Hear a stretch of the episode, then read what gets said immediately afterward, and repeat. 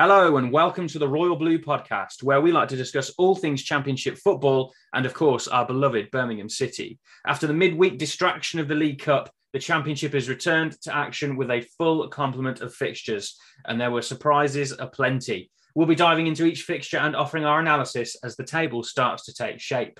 Of course, we'll also be looking at the major takeaways from Blues' home fixture against Preston and previewing the clash at the Kiyan Prince Foundation Stadium uh, as Blues travel to take on Queen's Park Rangers on Tuesday night. Uh, but before we go any further, I must introduce your hosts. Uh, my name is Alex, and I'm joined by my always eager co host, Joe. Joe, how are you today? Are we feeling a bit more grounded about Blues' hopes for the season after the last few games?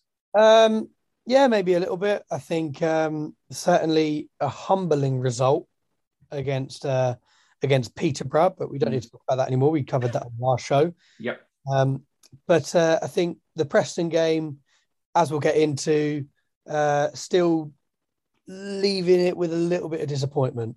Mm. Um, but yeah, as I said, we'll get onto that, and uh, let's just let's get into the show. Yes, there's plenty to discuss. We've got uh, 11 championship games to look at. Then we'll be looking at all the blues stuff. Uh, and then we've been sent some questions from a friend of the pod that we'll be looking at in the final section of the show. That's all coming up after this.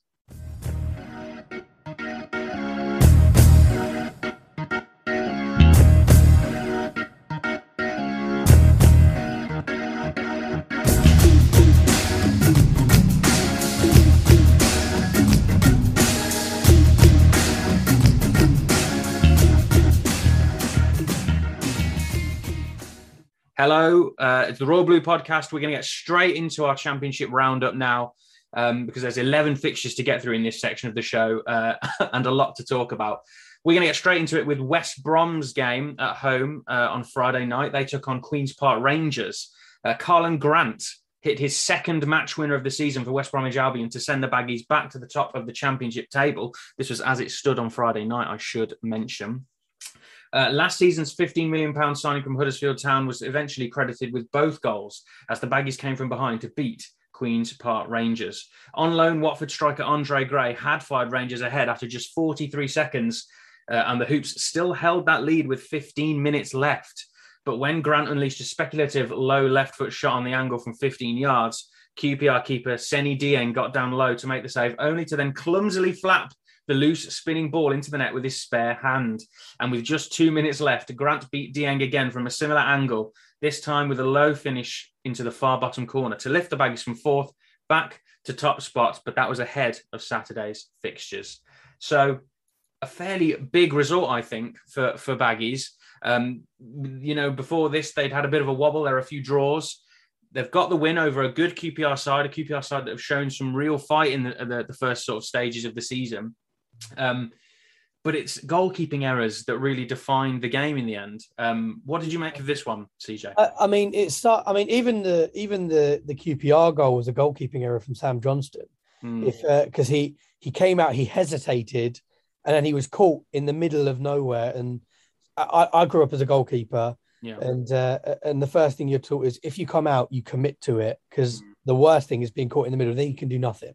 At least if you come all the way out, you can try and tighten the angle, block block a shot or whatever, or even bring the player down and and, and give away a foul rather than uh, conceding a goal. But um, it was it was a game that on on the balance of play, West Brom probably deserved the win. They had a couple of decent opportunities that they didn't take, um, but Dieng will be kicking himself with both of the goals. I think um, it, it, was certainly the first one was really poor, um, and but you know I'm not one I'm not gonna I'm not gonna judge or whatever. He's he's proven so far this season that he's an okay goalkeeper, but um, in terms of the actual uh, the actual result itself, it's a bit worrying for QPR. They've been playing good football, but that is three losses in a row now. And the one and the game before that was a draw, so that's only one win in their last five, uh, which sees them slip down to tenth. Reading have jumped over them after their poor start, um, and uh, it is it is it a bit worrying for Rangers? Do they need to? I mean, they've got Blues next, as we will talk about later in the show. It's the kind of perfect game for them Mm, to look yeah. at and go under the lights against the Blues team who also in their last three games struggled. Mm. You know, it it's, it's, it feels like it, that will be a big game for both teams. Yeah, no, I, I completely agree. QPR need to arrest this slide, don't they? they? Those first five games of the season, they look really strong, and then they've just started to slide a little bit now. Um, so you're absolutely right. Um, they'll be looking at the Birmingham game at home, um, hoping they can get a win uh, against Blues and, and, and sort of get get get rolling again. Moving on to the other game we had on Friday night, we get to talk about your favourite team uh, in the league, Joe. Coventry with a big win over Peterborough.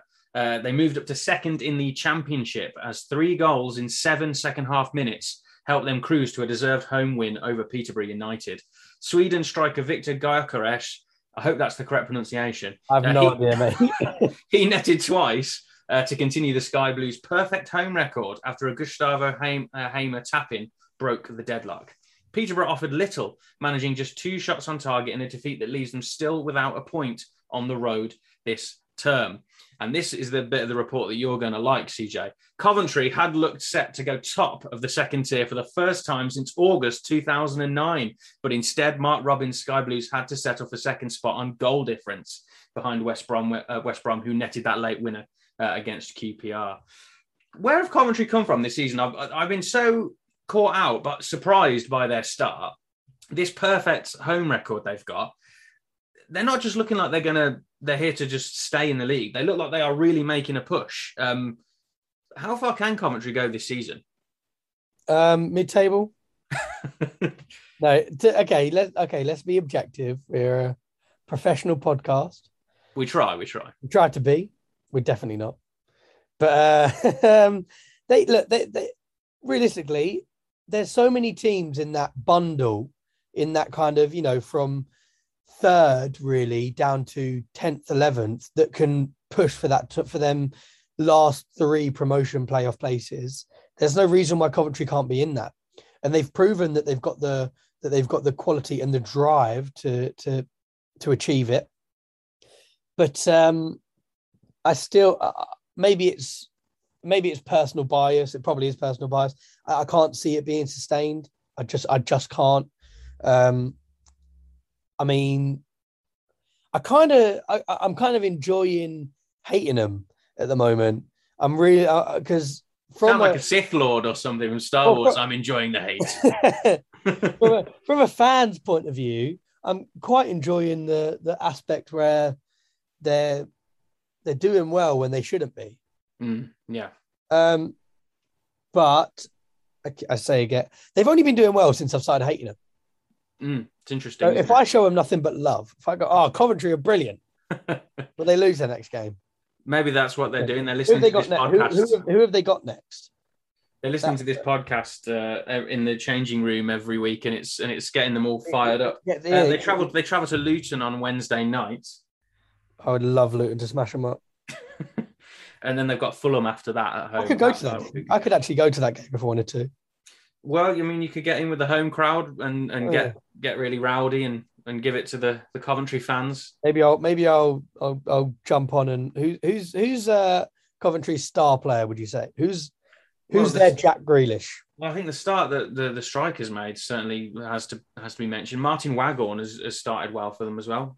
So maybe Um, jump on and punch Martin Waghorn. Us Blues fans of a. You're, look, we're encouraging violence now. You you want to you want to incite? no, that. I'm not. I'm not saying anyone else should do it. I'm saying I'll do it. Blimey! I mean, it's, I it's- won't do it. I'm a good boy. you are a good boy. You are a good boy. You get a bit worked up sometimes, but you are a good boy. I do, but uh, I mean, very, very uh, quickly on Peterborough, of course, off Yeah. the back of a of a massive win, really for them against uh, against who, uh, who was it against? I can't remember. Who Well, I don't I don't really want to think about it to be honest. no, no. No, it Um, was a disappointing show from them. I think actually, and I think it shows how well Coventry are playing. It's not just the goals.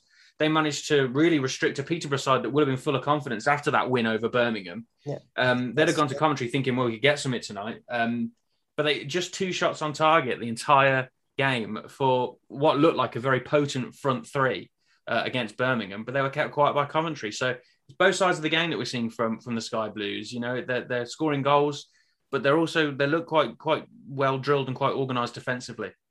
They do. We'll see how long it lasts. But they, for now, for now, they climb up to third place, don't they? They do, yes. I, I, was it was second place on the night, but after all the other fixtures, uh, yes, they they are in third place. Uh, Nineteen points, two points off the top.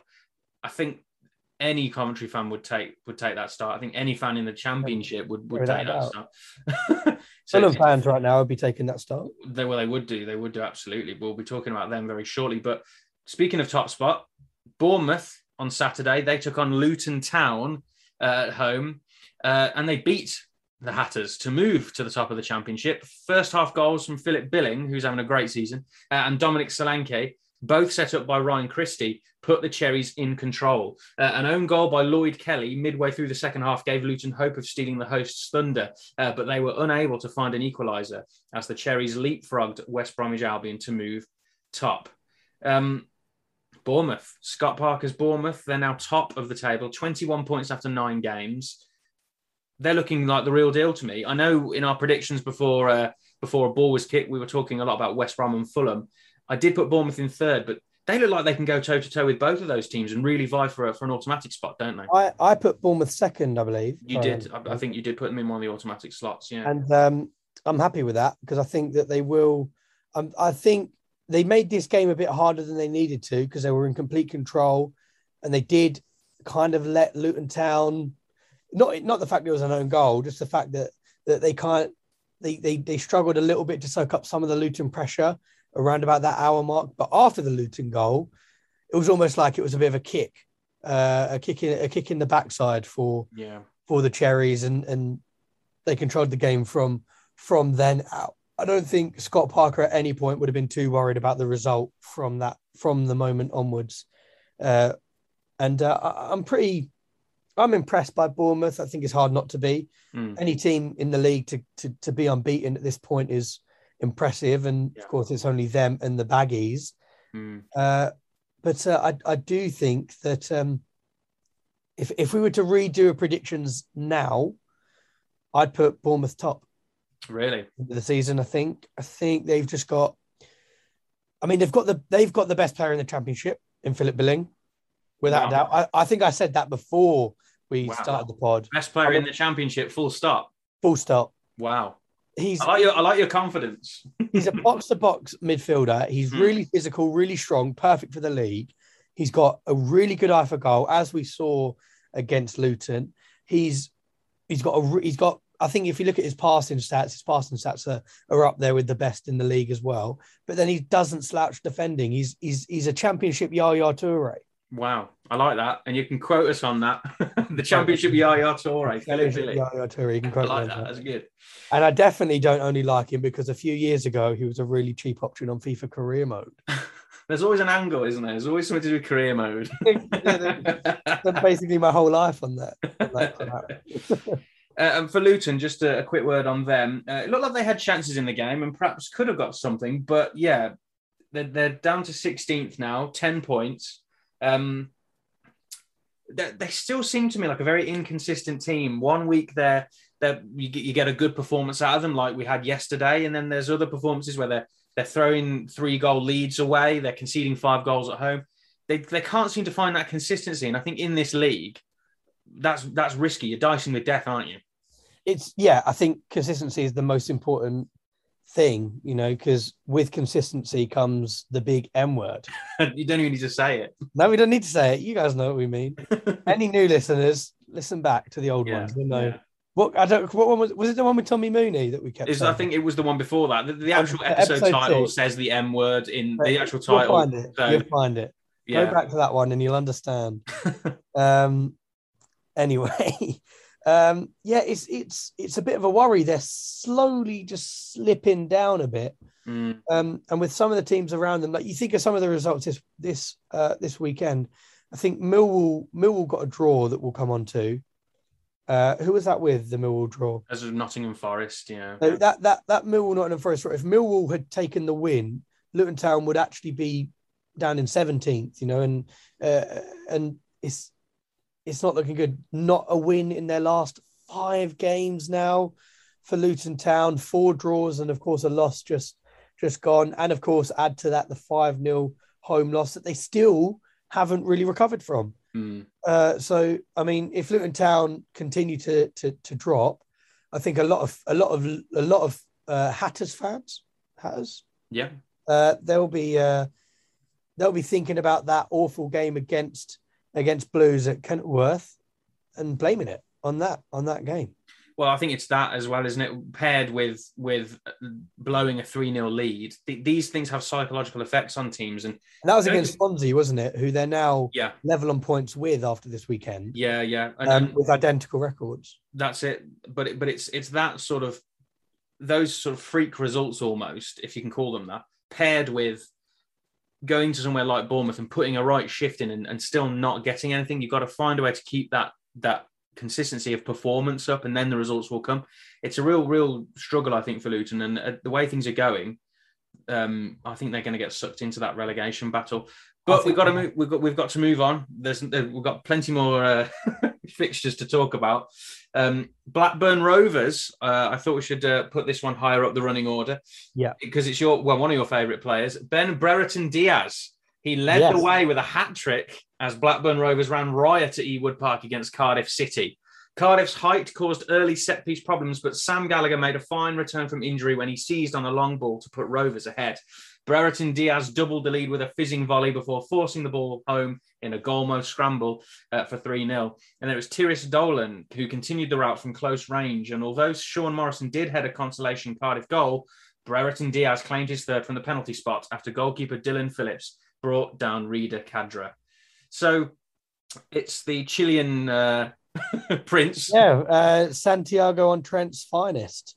Um, uh, but I mean, he was he was he was brilliant in the game. Mm, I can't say I'm too surprised. He's a he's a fantastic player. Um, but the, it was a real good team performance. I think they'll probably be a bit disappointed to have conceded a goal, but that that's just a blemish on the record and and, and nothing more. It was uh, your love that it was another uh, centre back goal for Cardiff. Uh, I don't know what the stats are on that. We'll have to have a look at those because between Aden Flint and Sean Morrison, it seems like that most of their goals are from centre backs. yeah, they are. I think, I think Blues could take could maybe take some note. Yeah, true, true. But it's it's uh, actually just briefly on Cardiff. It's it is worrying for them. They've slipped down now. They started so well. We we talked about QPR slip. Cardiff are now down to thirteenth with this loss. Um, it's a worry for them. Mick, Mick McCarthy's men started well, but they've dropped off. It is, and it's a big, big loss as well. And um, Mm. I think, I mean, one thing that I do love about this game is uh, on the stats anyway. It will uh, Cardiff had sixty-two percent possession and could only muster five shots on target, Mm. whereas Blackburn, who are a counter-attacking team, they've got a lot of pace in that side, a lot of uh, really nice, quick, nippy players who can play these lovely uh, balls into space. And um, with 38% possession, Blackburn managed to double the amount of shots that Cardiff had on target with 10. And of them 10, obviously five of them found the back of the net. yeah, And then the last goal was a penalty, wasn't it? So you it, it was indeed. But you know, it's it, a goal's a Goal's goal's a goal. goal. Was a goal. Was a goal. Yeah, I think um, worrying for Cardiff, but Blackburn that pushes them up into sixth. They've snuck into the playoff places almost out of nowhere. It, it That's where I've like. got them, I think. End the season now. I think I've got them in six. Nice, nice. End it now. What do I win? What do I get? Do I get to Um, meet someone? Do I get to meet like? Do I get to meet Brereton Diaz now? Well, we'll get him to pop in. Yeah, we'll get him Yeah, to pop in. You yeah, can practice your, your sort of South American. Uh, I, I- what do they? What, what do they? Don't set me up for that. In Chile, is it Portuguese? What do they don't speak? set, in don't, don't set me up for that accent, please. That will, will get cancelled very quickly. Be- be racism somehow. But no, it's, it's very, very positive stuff for them. Uh, even before today, I, I was saying that Brereton Diaz seems to be having a really good season. He's now got a hat trick. Um, it's all positive stuff for Blackburn. Five goals, uh, a hat trick hero, and up into the playoffs. They're only going in one direction uh, as it stands. Uh, moving on, and a big, big. There's a couple of big things to discuss in this game.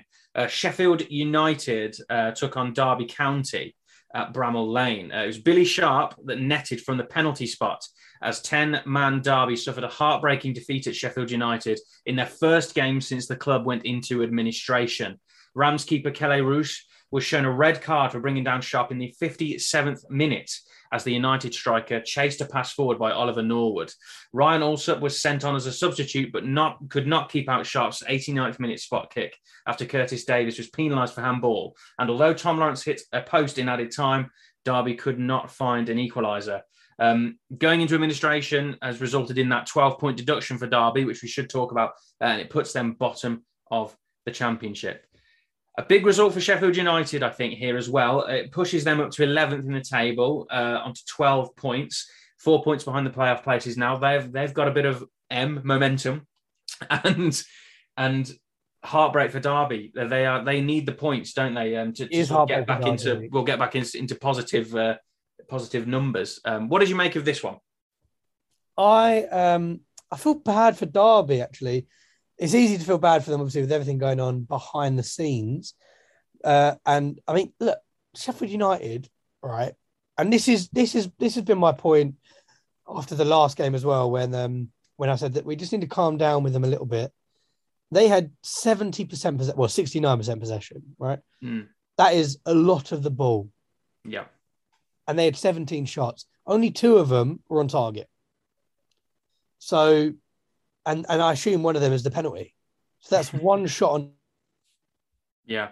Open play, and I wouldn't be surprised at all if that was from a corner, like a, a header or something, or which which is still worrying. Which is why I don't think they'll make the playoffs, unless in January they sign a, a, a prolific clinical striker who is who will just who will play every game and will get and will just guarantee you a goal. Yeah, yeah. Without that, they won't. Mm. I think, I think it's a, really, it's a really, really good point. And while they are sort of climbing the, the table, that is that is sort of a more of a longer term issue, isn't it? Yeah, and, and and that's the point. I mean, when you talk about when you talk about momentum, it has to be sustainable, and it's not at the moment. You know, mm. you look at Rhian Brewster, you don't see him as the person who's going to be banging goals the way he was for Swansea a few years ago in the Championship. I know Ollie McBurnie, for some reason, it, it, just, it doesn't seem to be working for him. Um, and, and same thing really goes for Billy Sharp. It was a penalty. It wasn't, you know, it wasn't the kind of Billy Sharp that we that we are used to seeing mm. at the top end of the pitch. But um, of course, you know, when you go down to ten minutes, especially when it's your goalkeeper, right? You, you teams tend to struggle, and Derby continued to to hold out until the very and the handball. I have seen a video of it.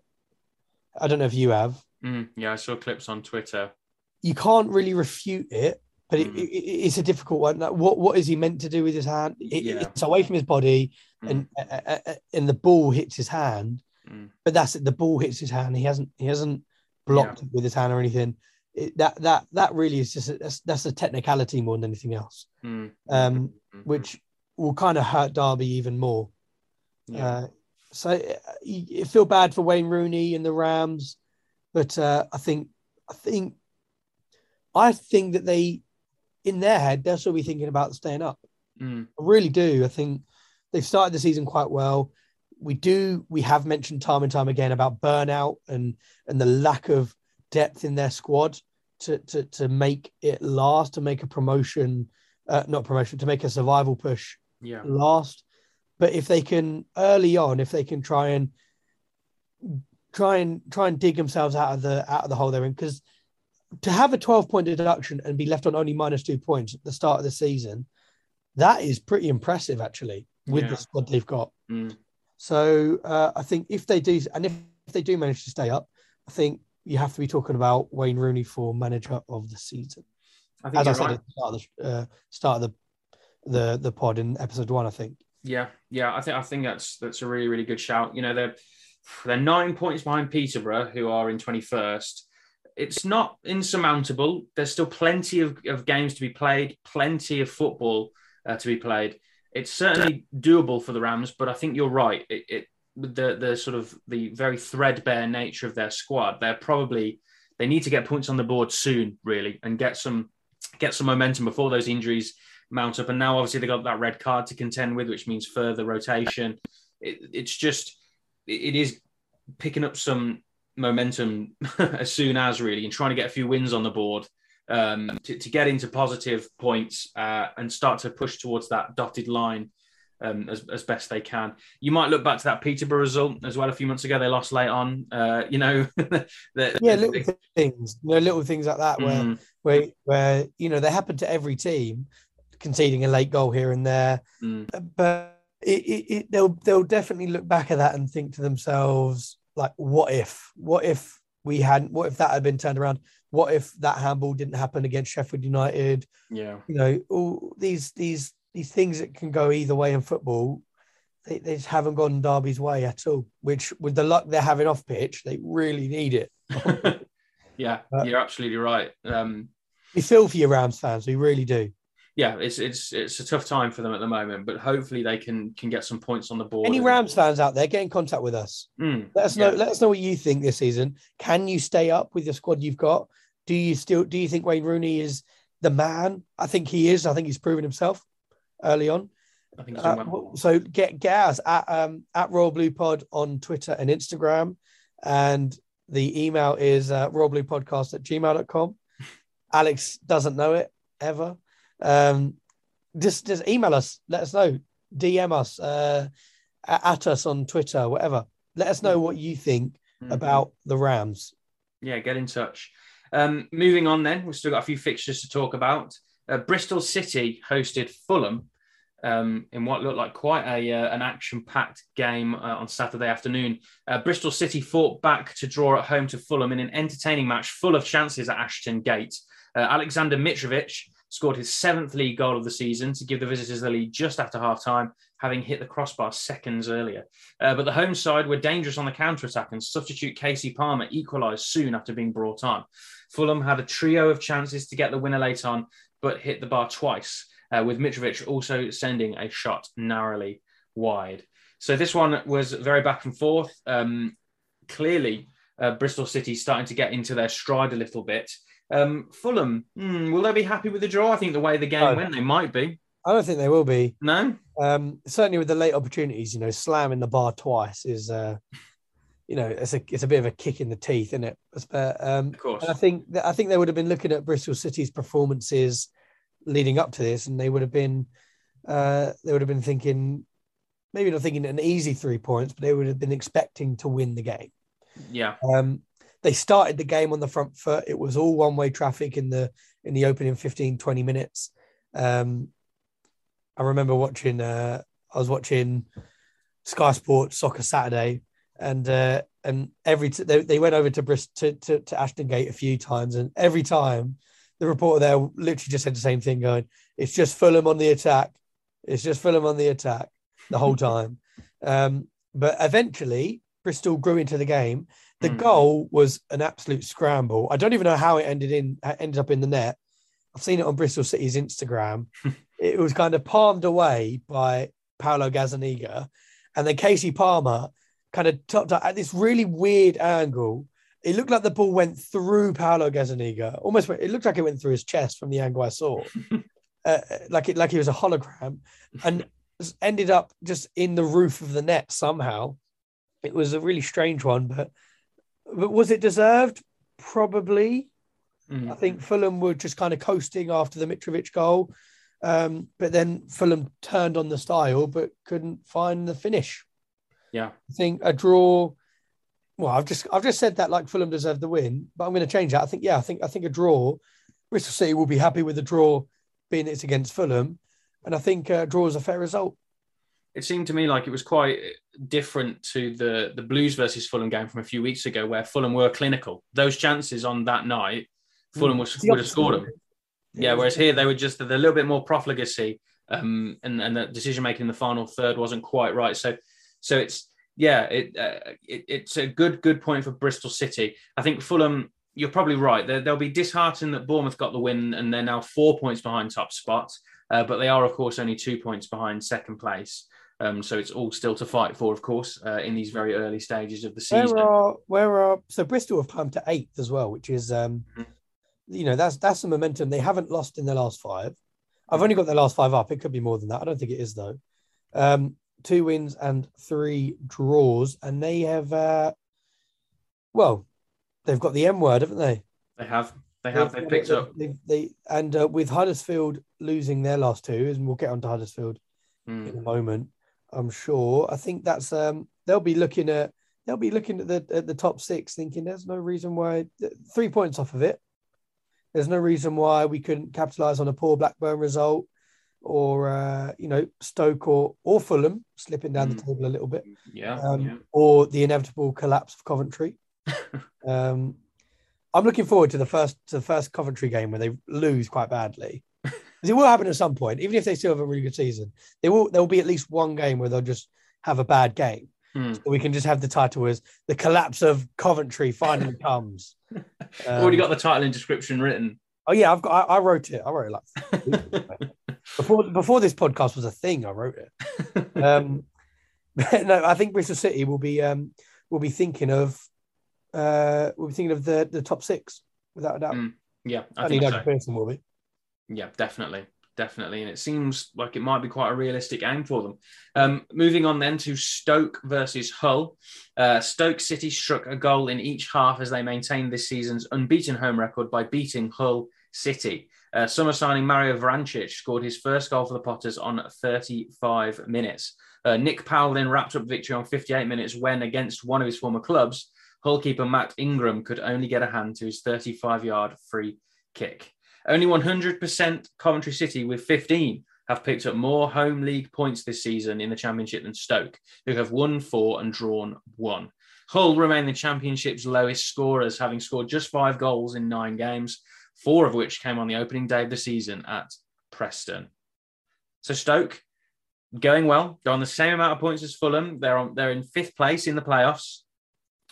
They've, they've started really well, and I think those stats there really bear that out. You know, the the home performances in particular have been really, really inspiring, um, and they've managed to comfortably beat the Hull City side that are struggling uh, for goals. Um, the Tigers, uh, as I said, they're only five goals so far this season. Um, Hull, 23rd position, five points. Uh, only Derby below them, and that's only because of the 12 point deduction. Um, it looks like it's going to be a tough season for the Tigers, doesn't it? It's going to be a slog for Mm. them at the at the KCOM. I think. Um, I mean, first of all, they're playing against a, a Stoke team that uh, that they're playing against a really good Stoke team. Let's not forget that. Mm. But um, I think that Hull City have got a long, long season ahead of them, and uh, and it is it is that something that us Blues fans can certainly um, certainly empathise with is struggling in front of goal, and they that's that's what's happening for them for whatever reason. They can't. Oh no, the reason is they haven't really got someone reliable to put the ball in the back of the net. Really, you know, you look at their you look at their team, and there's no one that jumps out that no one that jumps out at me that that is going to be putting the ball in the back of the net. You know, they've got they've got some good players in there. Don't get me wrong. I'm sure in the whole squad. I'm only looking at the match day squad, but I'm pretty sure in their whole squad they've got um George Honeyman. Yeah, George Honeyman's in there as a midfielder. Yeah, th- there's the, up front. You're absolutely right. this game for some reason. I don't know why that is. Well, He wasn't in the, wasn't in the squad. Maybe there's I'm looking, looking at the striker options. You've got Tom Eaves, who's who's very good at league, the League One level, is quite well recognised. Josh Magennis, a similar story. George Monk. There's there's players here that, that are established at perhaps a lower level, but maybe they're just finding it really difficult in the Championship, where the intensity is just that that bit greater. Defenders are of a higher quality and, and better at reading the game. It, it, it- they just seem to really be struggling. Hull. It, it- it's bizarre, really, that on the opening day of the season they scored four goals and looked like they were going to be a team that would score for fun, but maybe also ship goals. But Yeah, they've for- gone from gone from that to, to just the goals completely drying up. four of their five goals have came in their first game, didn't it? And then uh, th- so the and the their only other goal came in that loss to Sheffield United. Yep. So very very worrying times. You wonder maybe will the second managerial sack of the season be for the Orange Tigers?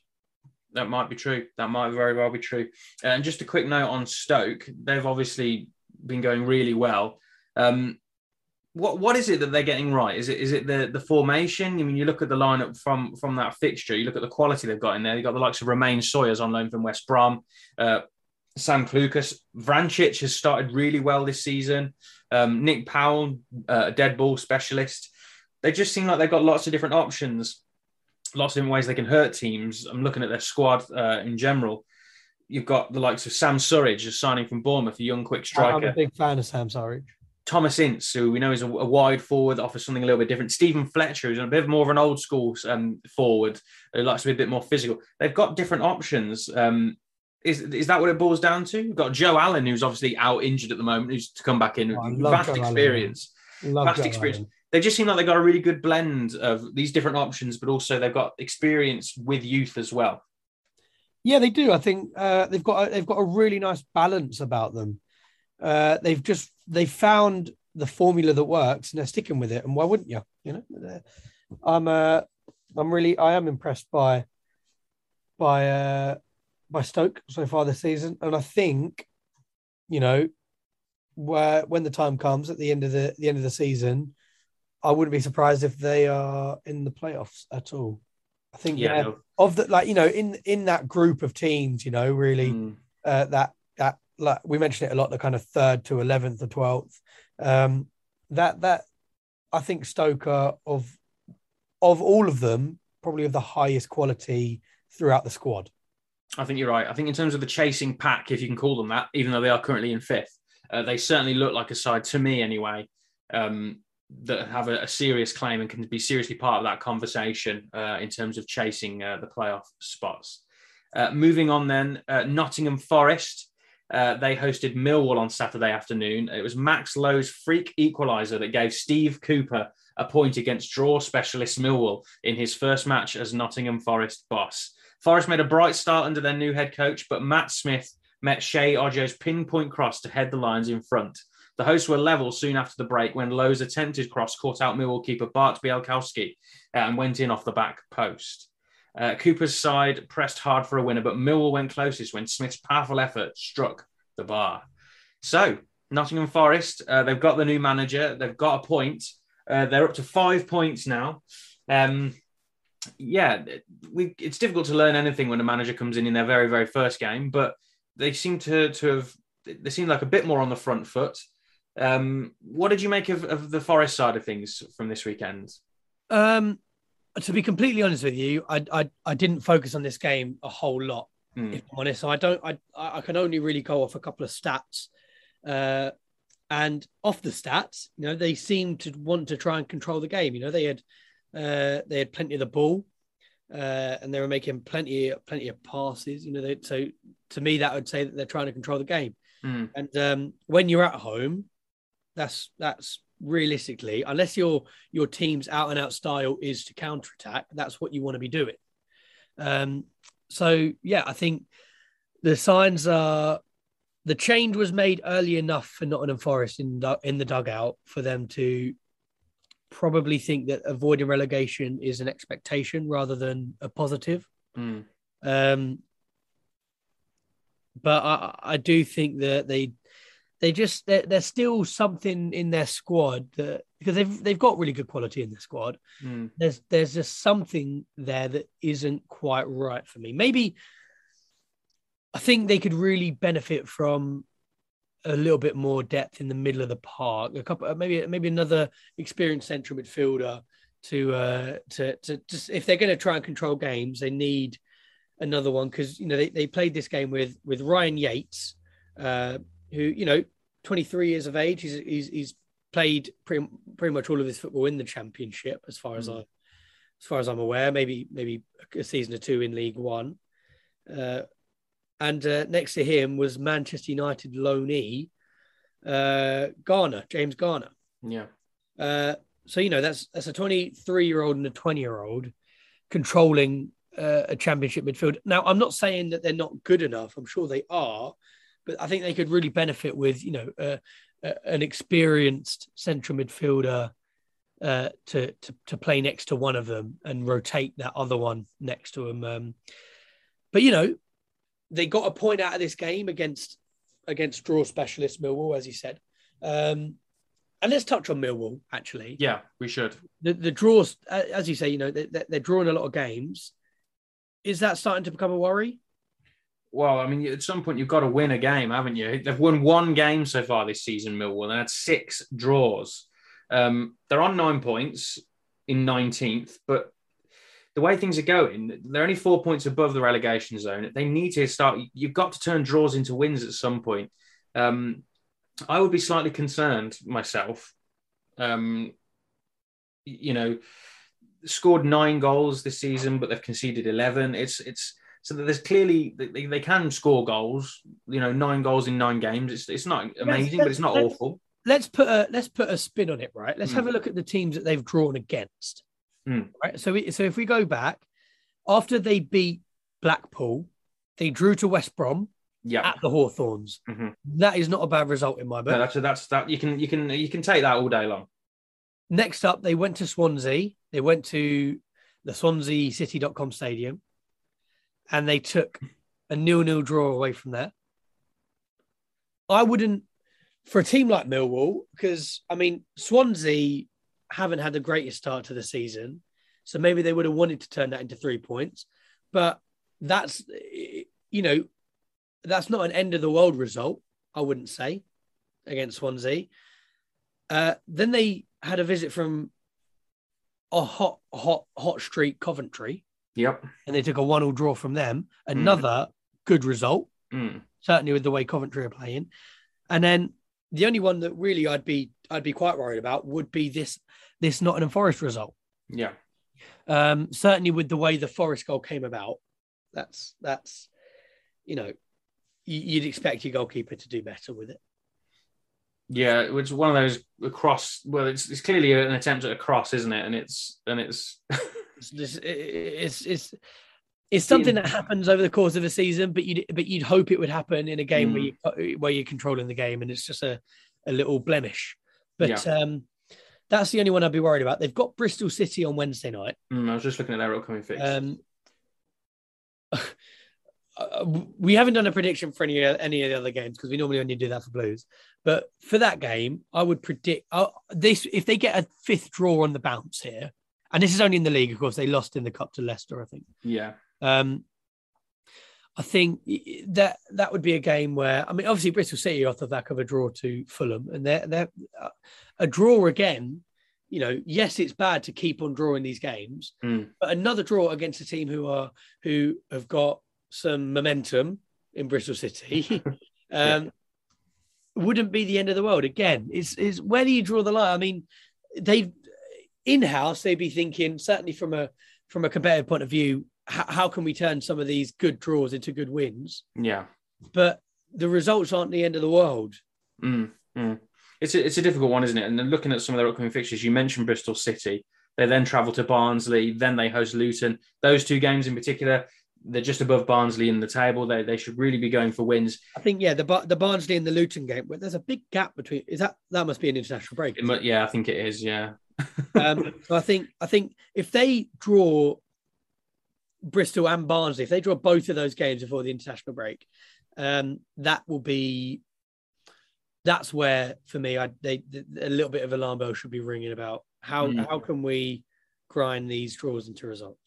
I think, but I suppose it's it's difficult. There are a lot of good teams in the championship, and at some point, you know, you, you you've got to find a way. If you're getting draws, which is not the end of the world, but if you're getting draws, it's up to the manager to find a way to manage those games, get the team ahead, um, and then find a way to shut games down and try to grind out the odd win. When Rowett was at Blues, we, we did it to, to teams much better than us on paper, uh, where we, we'd get our noses in front and we would just make the game very physical, very difficult and we'd close out the game and, and, and get some very very good results. And I think perhaps Millwall are still just finding that that element of their game, that game management, and trying to shut games down a little bit more and, and turn draws into wins. Um, yeah, it'll be interesting to see how they get on with their their upcoming fixtures. Um, on to our trio of one nils then to round out this section of the show. Uh, Reading midfielder Alan Halilovic got Who? the only goal. Who? he got the only goal, his first for the club, as the Royals beat Middlesbrough. Uh, Borough were out of luck as they were undone only by a fortuitous deflection uh, and then had Matt Crooks very harshly sent off four minutes from time for an innocuous sliding challenge on home keeper Luke Southwood. Middlesbrough manager Neil Warnock confirmed afterwards that they would appeal against Crooks' dismissal, uh, but Borough remained a threat on the park and almost snatched a sensational late equaliser during the 12 minutes of injury time. Caused by a bloody junior Hoilett going down after a challenge from Paddy McNair. Uh, Borough keeper Joe Lumley went up for a 101st minute corner and, attempting an Alisson Becker moment, uh, his header flew just wide of the left upright. Uh, Halilovic's only previous goal in English football was a stunning late winner for Birmingham City against QPR in February. But this one was a thing of both beauty and beastly luck for Middlesbrough. So, Reading, they're going now a little bit. I feel like they've really picked up. They were they've yeah. dodging the it's first few weeks. Up the table. Reading have really shot up the table. They have. Um, it, which goes to show kind of in this league what what can happen if you just get that little bit of confidence. And um, you know, they, they they've they've they're now above QPR, and we've been we've been talking about QPR this season as having as starting brilliantly, yeah, brilliant football, and and I, it wasn't all that long ago that we were talking about Reading really needing to to start and turn themselves around. Clearly, someone at Reading has been listening to the Royal Blue podcast, well, uh, and they've uh, and they decided to to start playing some good football. Before we get into the game, I want to just talk about Alan Halilovic. Mm. Do we miss? Do Blues miss him? Is that the kind of the, is that the exact kind of player right now? Someone to break the lines. Yeah, it's it's a difficult one, isn't it? A lot of Blues fans um, in the early season were saying, you know, we got Tahith Chong, we don't need Alan Halilovic. They're different. They're different They're types different. of attacking midfielders. Um, Halilovic is, seems more comfortable picking up the ball and making those incisive passes. Chong is better, I'd say, dribbling on the ball, taking on a man. It, they are different types of players. Do we miss that? We always want options um, in those areas. I think we can talk about Blues in, in more detail. I think we really need to get Riley McGree more involved at, at Blues. Yeah, I think we need. I don't some... know why he hasn't been because he's only on loan till January. That's not far away. Yeah, clearly he offers something a little bit different in, in that role, just behind the striker. Um, yeah, do we miss him? He started well at Reading, you know, a few assists and now a goal. It's always it's always um, hindsight, isn't it? It is, it is, and you you just hope that the Blues can find a, an answer to that question. He could be a real, real player for Reading and, and, and a real talisman for them, and it's and it almost pains me to say it. it does. It is. It is. It's hard to say, but anyway, I think the, the game itself was was kind of it was a it was quite a physical battle. Um, you know, a couple of injuries, of course, a red card. Um, you know, very Neil Warnock kind of game, but uh, Neil Warnock didn't get the result. And is it? It's worrying for Middlesbrough actually. Uh, similarly to Luton, slowly dripping down. They're only two points off Peterborough, who are twenty first. Which and they're they're only four points off the relegation zone. They're only four points off Nottingham Forest, who have a not a new lease of life, but would certainly expect to be able to to start to get some results with the change of manager. So maybe a bit worrying at the Riverside? I think definitely worrying, and it's not the start you'd expect from a Neil Warnock side. Um, he did make me laugh in, in the post match the way he talked about the decisions the referee was making. I mean, he does it every match, but in particular, this was very, this was very over the top. It's, it's terrible, really. I've been in the game 42 years, and this group of championship referees at the minute is probably the worst I have ever come across. Honestly, if Matt hadn't have gone in for that challenge, I'd have probably fined him. So, so So oh, uh, you, you got to love him. Uh, wait, he's been in football for 42 years now.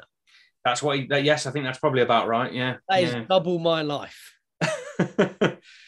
yeah, he's, he's he's a very experienced manager, which is why it's so surprising that the, the start they've had has been so underwhelming. And, and you're right, they are sliding towards a, a relegation battle. Um, worrying times for Borough. Yeah, I think so. Shall we move on to yep. so a penultimate game for this section of the show? Uh, Swansea. Uh, Swansea boss Russell Martin celebrated a first home league victory as oh, Joel Piroe's goal proved enough to see off Huddersfield Town. Uh, Martin's side had drawn three and lost one of their four championship games on their own ground this season, but Piroe's composed finish was reward for Swansea's first half dominance. Carlos Corberan's Huddersfield slipped to a third defeat in their last four games as they created little despite an improved showing after the break.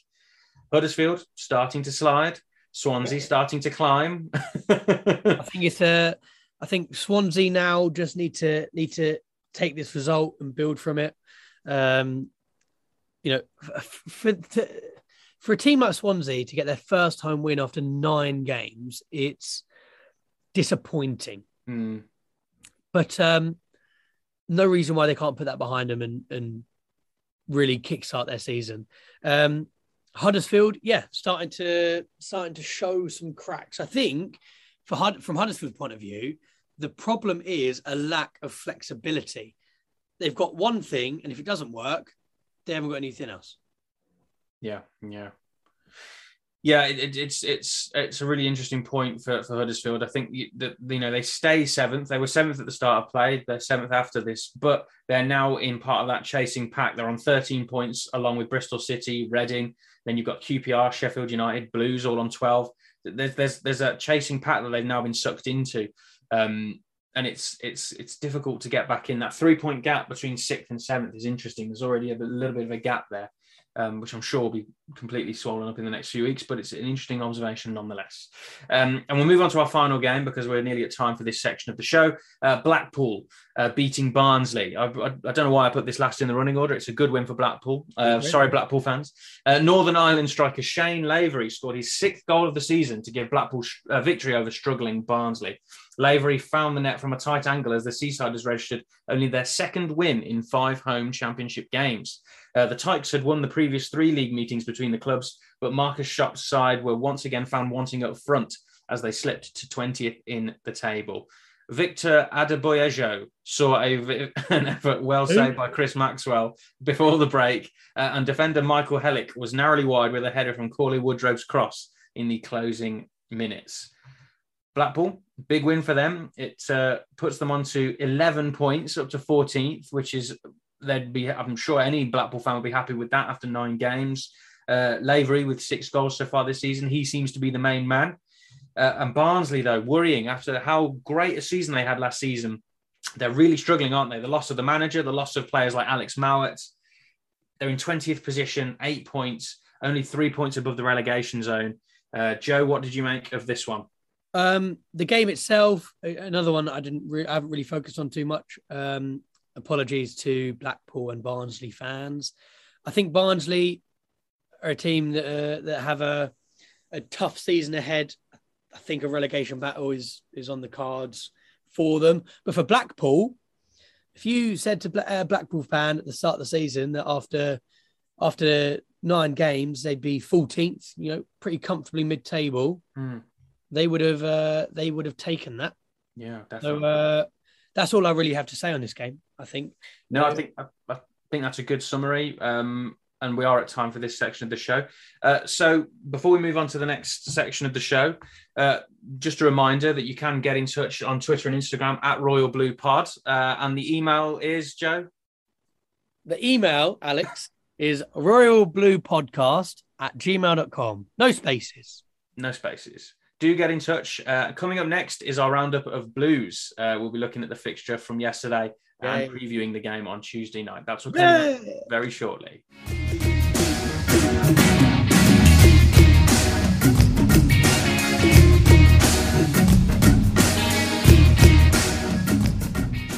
Welcome back to the Royal Blue podcast. Uh, and now it's time to focus on blues. Um, Birmingham were held to a goalless draw uh, yesterday at home by Preston North End in a match that saw few clear cut chances for either side.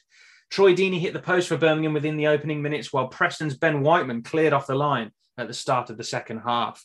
Neither side could break the deadlock in a match that saw both restricted to just two shots on target each. This was the fourth consecutive draw for Preston, uh, but means they remain unbeaten in their past six league matches. Uh, Lee Bowyer's Birmingham came into the match off the back of two defeats against Fulham and Peterborough, in which they conceded seven in total and scored just one. The signs looked good for the home side at the start when Deeney headed the ball against the bar after just six minutes, getting on the end of a cross from Dion Sanderson. Uh, the opening 20 minutes continued to see chances at both ends. Among them, Tahith Chong forced Preston keeper Daniel Iversen to make a save with his legs with a low shot before Sean Maguire sent the ball over the bar for the visitors.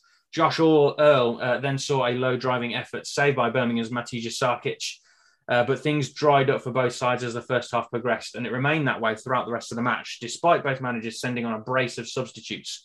Jeremy Bela almost scored the winner for Birmingham, but it was cleared off the line by Whiteman, and Iversen then saved the follow up from Maxime Colin. So, Blues, they've stopped the rot in terms of conceding goals. Um, we've gone from conceding seven goals in those two games to conceding zero across 90 minutes. So that's a positive. But we're getting these age-old problems at Blues again, where we're really struggling to to create chances and, and score goals. Um, what was your take on on yesterday's game, Joe? I think it was probably the you know the only nil nil of the uh, of the match day. I remember I was watching Soccer Saturday. Of course, I was I was I was at a bar watching Soccer Saturday, and the whole time I was just thinking, "Is something happened at St Andrews yet? Are, are we are we going to have anything to talk about? Are we going to yeah. have anything to talk about?" Mm. Um, and to be honest, there's not much, is there? I mean, you your summary, there's not really much to, to, to then go off of that. Yeah, we started all right, but it was a game of it was a game of missed opportunities for Blues. You know, a couple of chances, and I think Sarkic made a made a had, a had a decent game according to a couple of fan groups. Um, a first start for Dion Sanderson in the league and George Friend. Yep. Um, I've got to admit, when I saw George Friend was starting, I was a little bit worried. Mm. Um, but you know, clean sheet, you know, kind of done too much wrong. Um, I don't think he'll start against QPR. Yeah, I think it was just a knock for Pedersen, wasn't it? That meant that Friend was starting. I wouldn't be surprised if if the back three against QPR is Sanderson, and then Pedersen and uh, uh, uh and uh, and Dean and Dean, yeah. and Dean. Yeah. So um, if so, that is exactly what we said on the show last uh, last episode. So Lee Bowyer, I know you're a massive fan of the show. I think. Yeah. yeah. I'm sure he's listening. I'm sure. I'm sure he's listening. Uh, he clearly, uh, he's clearly heard what we were saying. Mm, yeah, Mark, you're absolutely Mark, right. Mark Roberts, we love Mark Roberts, don't we? Yeah, yeah. You know, you, you, can't keep making silly little mistakes, uh, certainly at the back, and and get away with it. So mm. there's a good player in there. He just needs a little bit of confidence, I think. Mm, mm. But in you're right itself, I've not. There's not really much to say about it. no, opinion. no. I think you're right to, to mention. I think when I saw the lineup, I was a bit worried about Friend because I think George Friend had a tough game in the cup game against Fulham a few weeks back, about well, about a month ago now. Um, and that did worry me slightly, especially when Jeremy Bela, who we know puts a lot of energy in up and down that side, but perhaps doesn't have that defensive instinct. You did worry about that that one side of the pitch and whether that would get exploited, but but it didn't seem to be too much of an issue. Um, yeah, I thought Sanderson had a good game, all things considered. Um, he looked comfortable, offers something a bit better going forward. He seems quite good at picking out a pass. Almost got an assist with Deeney um, scoring, um, nearly scoring uh, very early on. Um, yeah, this is a result I think that was necessary in a sense. Of course, a win would always be great, but the clean sheet I think was really important. Uh, just almost resetting a little bit, settling everything about down again after a couple of mad games, uh, and just sort of refocusing uh, and regrouping uh, a little bit because it, the last couple of fixtures were were mad from a Birmingham perspective. Um, and I think it's important that we had this uh, looking ahead to the fixtures we've got coming up. And of course, we'll preview the QPR one in a moment. But after QPR, we've got Forest, a game at home, which a game which we should be looking at to try and win. Then we've got West Brom away, which will be difficult. Huddersfield away, who have slided, have got had a bit of a slide, but we know that they're a good side. Um, then we're at home to Swansea. October looks like a tough, tough month. It does, um, and uh, you know, I think that the next after QPR, I think the next game that that I'll be going to, I think we'll be going to it, will be the Swansea game on the twenty third yeah. of October. Um, and in between there, I mean, uh, I'd love to be able to go to the West Brom game at the Hawthorns. It's impossible to get tickets. Mm-hmm. Even, I mean, I know that um, I don't know how it works for other teams, but for for Blues there's gold members, silver members, yeah, and then there's just non-members who who who can pick up tickets on the stray. If if there are tickets going for non-members, that's a bad result for Blues because they are so mm-hmm. well supported on the road. Yeah, um, as you mentioned before, I got kind of lucky to get a QPR ticket. To be honest, I don't know how that. Uh, maybe because it's a midweek game mm, yeah. uh, down in London. Maybe there's a few people just deciding to give it a miss, but um, I know there are loads of people going. I could only actually get a restricted view ticket. Oh, right. But I don't care. I'm there for the atmosphere, not for the game. To be honest, I'm not. you'll be fine. You'll be fine. You'll. Um, but uh, I suppose what I'm saying is that uh, that West Brom game that we've got coming up, um, it's impossible to get tickets for. Even in group, like in group chats, often you can go to members who can't make it and try and get try and get uh, spare tickets, try and pay them, pay them like a little bit extra for a mm. ticket or whatever. No one is selling their tickets. So everyone's going to that game by the looks of it. It's going to be packed out and it's a full allocation for Blues. Um, anyway, But let's let's talk about QPR game because that's Yeah. the one that's immediately coming up. I just wanted to mention one thing uh, on a tactical point um, about Blues that I sort of picked up on in this Preston game is is how how easily they nullified our wing backs. I felt like Colin and, and Bela, they had their moments in the game, but they, they clearly I think teams have learned about how to stop stop this system a little bit. They had their moments, but nowhere near as prolific as they were. I think about back to the Sheffield United game, the space that Colin and Bela kept finding themselves in out wide, and the chances that they were they were creating and, and taking as, as we won that game 1-0. In this game, it seemed like the wing backs were really pinned back. Um, and, and we, we, we really struggled then to, to find a way to, to, to progress the ball meaningfully up the pitch. Um, it makes you wonder as, as to whether we should change formation. I, I did wonder if just going to 4-4-2 is the way to do it or or looking at uh, you know a 4-2-3-1 maybe and having I was going to say I don't think a four four two would um, would suit us at all. Hmm. That would that would really restrict Colin most most notably. I think a four two three one would would probably suit suit us better, but that's that's assuming that we're happy to go to a one man striker. Um, yeah, well, I think I think you would need um, a runner off Deeney. If Deeney was the is the man to start, you need going to run someone. a like because I, I wouldn't be surprised if we did go four two three one. We'd probably play if we don't. That would certainly allow us to maybe uh, incorporate um, Riley McGree into that number ten role. Yeah. Yeah, Um, you know, to Tahith Chong out Mhm. on the, out wide right.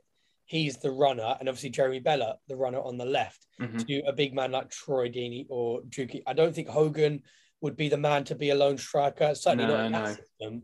Um, maybe in a four-three-three, he'd be okay with, you know, with a, with a bit more support coming from midfield, but uh, not not as a not not in a four-two-three-one. And that would also give the freedom for Colin to get forward from uh, from right back to because you'd have a, a, a double pivot to kind of cover for that. yeah, yeah. I think that's, I think that's that would be the system I'd want. I, I, if we were to change system, that would be what I'd want us to change to. Yeah, and it's it's an interesting one as well because in the in the Preston game we brought on Chuks Aneke and Lukas Jutkiewicz in the second half. But interestingly, I think we made something like a third of the amount of crosses in that second half. There was something like 13 or 14, maybe 15 crosses in the first half. I can't remember the exact stat. But then there are only five crosses in the second half when you've got those big men on there. So clearly the system needs a bit of a change up. I'm sure Lee Bowyer, better than anyone, will be aware of that. I think, as we've just discussed, the 4 2 3 1 is is worth looking at. I think there's a, there's a, there's an option there. Maybe. And in terms of the crossing, the crossing thing that you just mentioned, I remember. I seem to remember a while ago, maybe last season, maybe even the season before that, we were talking about. So we've got Jérémie Bela out wide. Uh, I think it was last season because it was Aitor Karanka. Yeah, Um, he kept subbing Juki on when we needed a goal. yeah, but subbing him on for Jérémie Bela.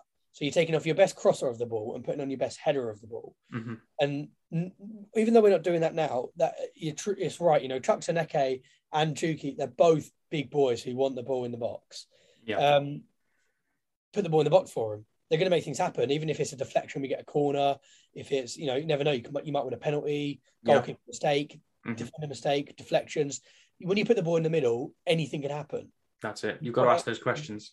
So as, but certainly when you've got a big man like Juki in the box who just causes havoc, even if he doesn't get a header on the ball, he like we saw for the Colin goal uh, against uh, Sheffield United, he dragged like three defenders away, and that's what gave Colin so much space. That's exactly it. Yeah, yeah. So it's there's a few tweaks I think necessary at Blues, but as I say, I think the Preston game, the priority was to get everything sorted defensively, be organised, get the clean sheet, and let's reset before a, a- a very very demanding October. Um, but yeah, let's let's quickly look at the QPR fixture before we move on to the next uh, section of the show. Um, QPR on the back of some tough results. Um, you know, they've in their last five, they've lost three. Um, one of those being the cup game, of course, against Everton. Uh, sorry, um, which they drew in full time, I should say, in, in normal time. Um, it, it seems to me like QPR have dropped off. We discussed it earlier in the show. Um, is there an opportunity here for Blues, or will they be looking at Birmingham and thinking this is the kind of team we should be? Should Well, I think both, I think both teams will be uh, thinking the same thing. This is the Mm. game. This is a game where we can turn our fortunes around, go under the lights, and and prove that we're still that, that, that we're still performing the way we did at the start of the season. But I think I, I don't, I don't think it's a tough one. It's a tough one. Should we just do predictions and then and then get on? Because I'm excited about this last section as well. That you. Well, I thought. Do you want to? We should. We didn't do our stars and stinkers. We should we probably didn't do quickly stars do and that. stinkers. Um, to be honest, I mean the game was so kind of. yeah. I'm gonna do. Let's do one star and one stinker. Yeah. We each? And my. I'm gonna start with my star, if you don't mind. Go for it. I'm gonna give it to to to to the man in net, Matija Sarkic. That's what. That's who I was going to go for. But, okay. I That's why I went will- first because I knew you were gonna go for well. Sarkic I has had really grown. Actually, we should say Sarkic has really grown into the role. Actually, now if He I has. was Everett, I think you mentioned last week. If, if I was Everett, I'd be worried about getting that jersey back now because he's Sarkic has really grown into it. Um, And Bowyer seems to really trust him, which is uh, which for, for Neil Etheridge will be worrying. Yeah.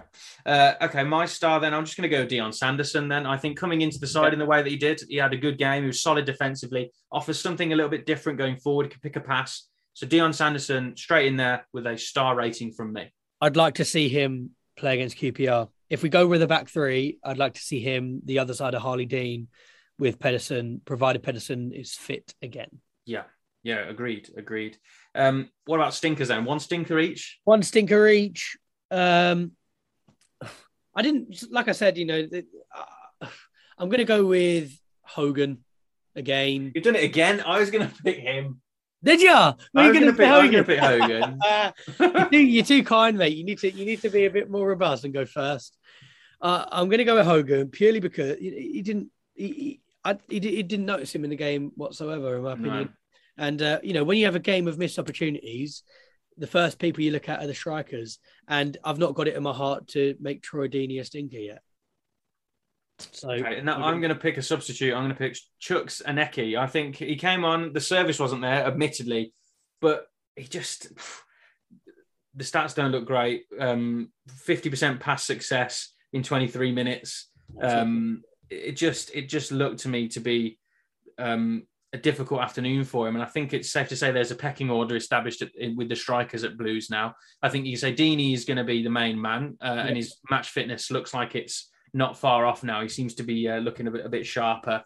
Um, and then you've got Hogan or Jutkiewicz next to him. I think I think Hogan next to Deeney is probably the ideal partnership. Then you've got Jutkiewicz to come off the bench.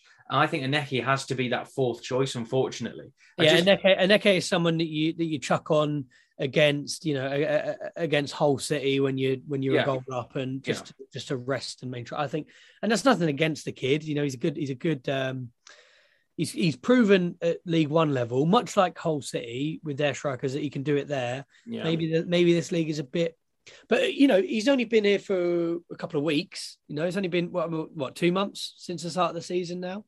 Um, so you know, let's let's we'll give him a little bit of time, but for now, uh, he's certainly got a bit a bit to improve on. I think yeah, improvement required. Yeah, that's that's probably the, the best way to put it. So going back to the QPR game, sorry, let's just do a it's an important- it's an important thing. on. It's important that we do stars and stinkers, so we have to do that. We, we were say, we were saying that both teams here, QPR and Blues, will be looking at it and fan- fancying taking each other on at this uh, this stage of the. I already know what you're going to say. I already know what you're what you're going to predict because we know what you are. You're Mister you're Mister Draw, aren't you? You love a draw.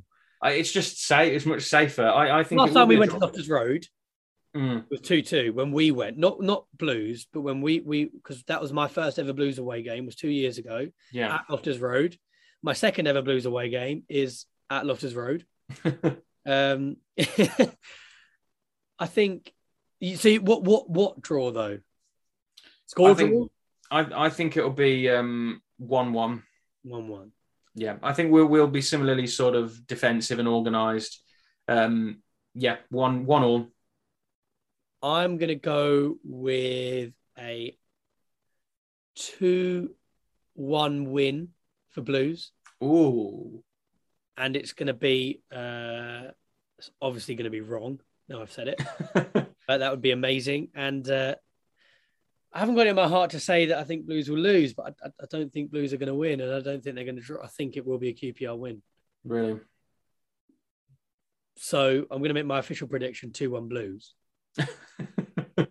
But, okay, but I've admitted that that's not actually what I think. I've admitted it's like a, a heart prediction and a head prediction. yeah. My heart says two-one Blues. My head says two-one QPR. Actually, Okay, but it could go either way. It's again, it could go either way. And you're going to the game, as you say, Joe. I'll so, be at the um, game. Yeah, anyone if you're listening to this before the game and you want to uh, if you're getting a fan coach down i live in london So I'll, I'll be getting the train to the game. I'll probably try and get to. There's no away pubs around Loftus Road, which is really annoying. Um, if you want to go to a pub, you got to go to Shepherd's Bush, and they require most of them require you to wear a jacket covering up your shirt. If you Yeah, yeah. stuff and whatever. So I'll probably what I'm probably going to do is have a couple of drinks at a pub near me, and then get the um, on the way to the station. I'll probably pick up a, a, a couple of cans and drink them on the train on the underground. uh, You over- hooligan. I'm a hooligan. I'm jump on and punch some someone in the face. Stop going on about punching, for God's sake. I'm not even going to go to that Luton game. It's just, I'm not. look, Ah. I'm a very, I'm a very passionate man. Yes, no, then yes, it's it's good to be passionate, and I'm sure you'll enjoy it. Um, it's it's going to be a really interesting game, I think. Actually, both teams are at a bit of a bit of a junction uh, in their season. Um, both desperate to get a win and and sort of start to build up their uh, momentum again. Um, so yeah, I think you'll enjoy it, and uh, yeah, we'll we'll look forward to uh, recording again once you've uh, once you've been to the game, and I'm sure I there'll think. be lots to yeah, I think we'll probably record on Thursday, right? yeah, Um, so hopefully, hopefully we'll get the episode out Thursday, kind of Thursday evening, if not Friday. Um, but yeah, uh, we'll definitely. Uh, maybe I'll try and do. Uh, did we in the Tommy Mooney interview? Obviously, we just gone to the Fulham game. Um, did we put the audio in of us at the stadium? I think. I think I we did, we did, yeah, yeah, Maybe maybe I'll do another one of those. yeah. You It'll- should. It'll, it'll be just me, obviously. Maybe I'll maybe I'll get some Blues fans around me to get involved as well. You know, I'll try and come up a little bit of uh that, that at least then they'll listen, even if it's only just to hear themselves. but uh it's just another listener for us or for the algorithm. Um but yeah, anyway, if you're at the game and you listen to this, get at get at us on uh, on Instagram, on Twitter, on email, and uh, let me know. Maybe we'll go for a drink. Sounds good. Um, yeah. So looking forward to the game. I think you're going to really enjoy it. It's going to be a, a really interesting one. Both teams desperate for a win, um, but let's hope the Blue Boys can can pull through and get the three points, uh, and we'll we'll really push on. Um, brilliant. So that's the end of the Blues section of the show. We've got a final five minute section where we're going to answer a question from a uh, friend of the pod, uh, and then we're going to wrap up. That's coming up very shortly.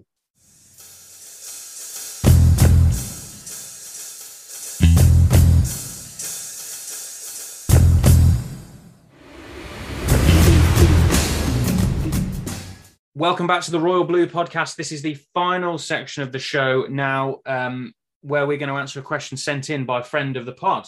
Um, okay, so I like this question, and we've mentioned these names a few times already in, uh, so far this season.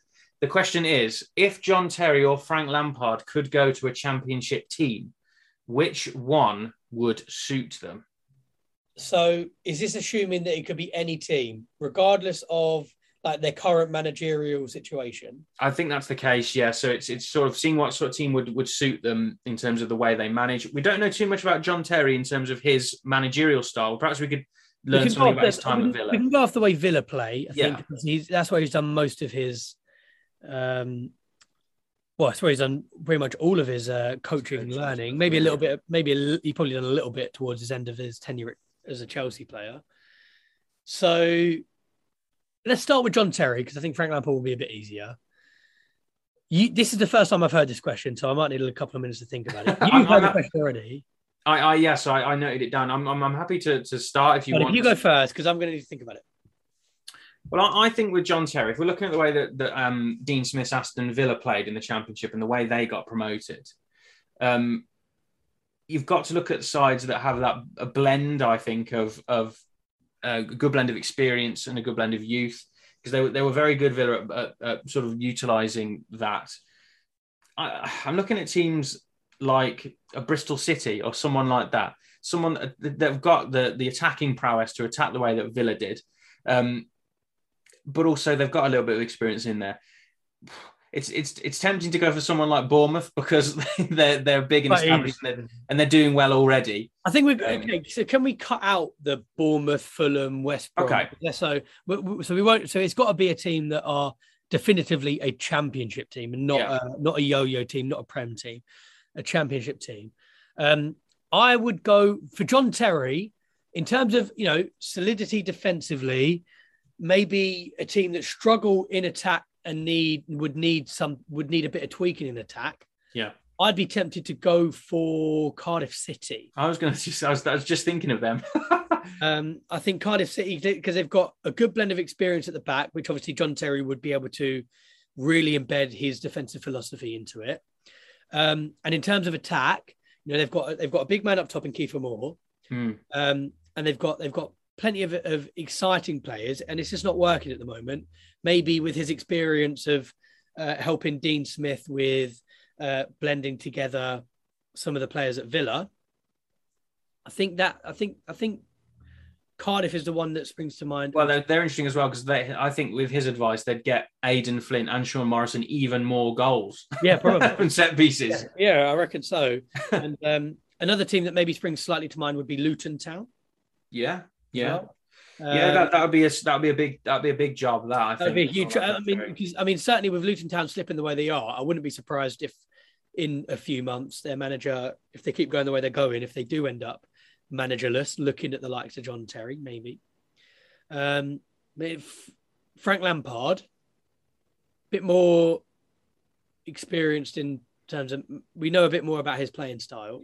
Yeah, well, he's got that experience, obviously, of of getting Oh, yeah. running Derby very close, but also Yeah. bringing through good young players. You know, he gave Mason Mount a chance at Derby, uh, Fikayo Tomori. These players were given a chance under Frank Lampard to actually play senior football matches, and, and look at where those players are now. As a player who likes to bring through youth players, and maybe it's a bit more realistic and something we haven't talked about, I don't think they'd be able to afford him. But maybe I think Nottingham Forest could do a lot worse. Mm. You know, I think he'd certainly come in and and, and sort them out. They've got some good young players at Forest. You know, I Alex think, he'd- I think really, I think Brennan Johnson would be the new Mason Mount Yeah, yeah, yeah. um, for for Forest, uh, and they own him, so it's not like they have to worry about losing him. Um, they've got a, they've got a, they've got some good defenders. I think I think Frank Lampard at Forest would would make sense to me. I'd like him at Stoke. At Stoke, I'd like Frank Lampard at Stoke because they've got some good young players. I really think he could really, you know, Sam Surridge, Sam Surridge could really be pushed on there. Josh Tymon is a good young player. I really think he could uh, could really get get sink his teeth into the squad there and, and play some good football, uh, much in the way they are already. But but really taking that up a notch. tell you what, actually, I think I think Swansea. Yeah, I yeah, Swansea. Uh, they've got they've of course they've got a couple of good players. Um, in attack, you know, they've got Obafemi. Uh, Yeah. I think I think he could really do some work with with Obafemi. Mm. Um, I think I think I think he could really uh, he could do with Swansea what he done with Derby. Um, if in is that if he came in if he was to come in get a couple of players in on loan um, in January, I think he could really do a bit of a push for the for the for the top six. yeah, yeah. Swan- it's it's interesting that we've got we we feel a bit more enthusiastic about Frank Lampard because we we know that he's We sort of got more of an idea of him as a manager. That's the thing. But um, yeah, I think if Frank Lampard went to Nottingham Forest, he'd keep him up. I think Hmm. if um, if he went to Swansea, he'd get him top. He'd get him top. He'd, he'd get him top ten. He'd Mm. push the top six. yeah, yeah. And and just the final part of the question was, um, would these as managers would they have more pulling power than Scott Par- Scott Parker? Like Scott Parker's obviously Well, assembled quite a good well, squad at Bournemouth. They've already got a good squad. Parker. Mm. Uh, yeah. I think I, it's would. it's difficult. John Terry wouldn't. No, I don't think he would. I think John Terry would Frank struggle. Lampard would. Mhm, Certainly in terms of young players, because he's got a track record of developing the likes of Mason Mount. mhm. You know, you can even attribute Callum Hudson-Odoi uh, at Chelsea to him. A couple of the centre back. I mean, Fikayo Tomori for sure. Yeah. um, who Chelsea, as soon as Frank Lampard was gone, Chelsea just disregarded. mhm. Um, and he's having a great time out there. Tammy Abraham as well. Um, of course, he's got a lot of his experience at Villa. Mm. Um, was was John Terry at Villa for Tammy Abraham? I think so. Yeah, he was assistant manager. Um, Um, and then uh, and then of course, you know, Frank Lampard uh, made Tammy Abraham certainly have his best season at um, Premier League level. Yeah, yeah. Um, but I don't think John Terry would have the pulling power purely because he hasn't got any track record yet. Give it a season or two, and he develops some players that he's already got at a club, and he certainly would have pulling power. You know, I'm sure every single young centre back in the country would be thinking, "Oh yeah, get me on loan with John Terry." yeah. Um, but in terms of an actual whole team, I think Frank Lampard if if we are going to list the three, it'd be Frank Lampard, Scott Parker, John Terry. Yeah, I think I think I'd probably it's it's difficult with Scott Parker as well to to to sort of to disregard what he's achieved. You know, he's got Fulham promoted. Um, he he did a, a, good job of trying. They, they had a really good chance of staying up, but they didn't. Yeah, they were quite lucky actually. Yeah, um, a couple of things that he can't control. Like I think about the penalty against West Ham. Um, the, Ademola Lookman.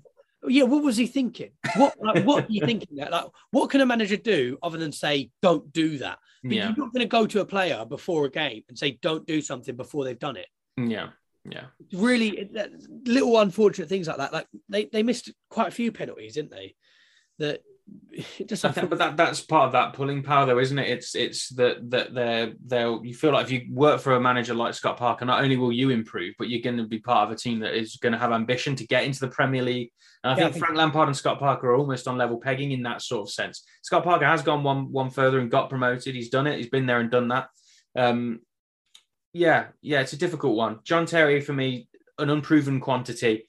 Um, it'll be interesting to see him step into the breach though and see how he would get yeah, on. I, I, think it will be this season that he'll get a job in the so? championship. Mm. It will be this season at some point, and it will be interesting to see how he does. I'm sure that's something that we'll keep a keen eye on uh, during the course of the season, if and when it does happen. Yeah, yeah and with that, we can uh, we can wrap up. I think. Uh, Thanks again, Joe. Uh, you're going to the QPR game, of course. I we'll am. be recording later in the week, and we'll be talking all about that. You can talk us through your experiences. yeah, I think I'll I think I'll lead the uh, the Blues section on that. Uh, depends how much I can remember. If we yeah, win, I was going to say. Much. Uh, I'm not. Well, I've actually made a point of not working the day after mm. as well, so um, I will be able to to to have a have a good time. It's good. If we good. lose, it will be headphones in, train home. Yeah. um, but yeah, uh, I'm looking forward to it, and I think uh, get in contact, guys. We've said it so many times this uh, this time, and also uh, uh, everyone who does follow us on social media. Um, apologies about the lack of posting. Uh, certainly on Instagram, I don't know about Twitter too much. I think they kind of go at the same rate. Mm. Um, we will improve with that. We are still learning, yeah. um, but we will we will get more frequent and uh, with uh, with posting on social media. So just bear with us for for the time being. But um, yeah, I think uh, as long as you're happy, Alex, to wrap up. Yeah, as always, uh, thanks for listening, um, and we'll wrap up with the usual. Keep right on. Keep right on.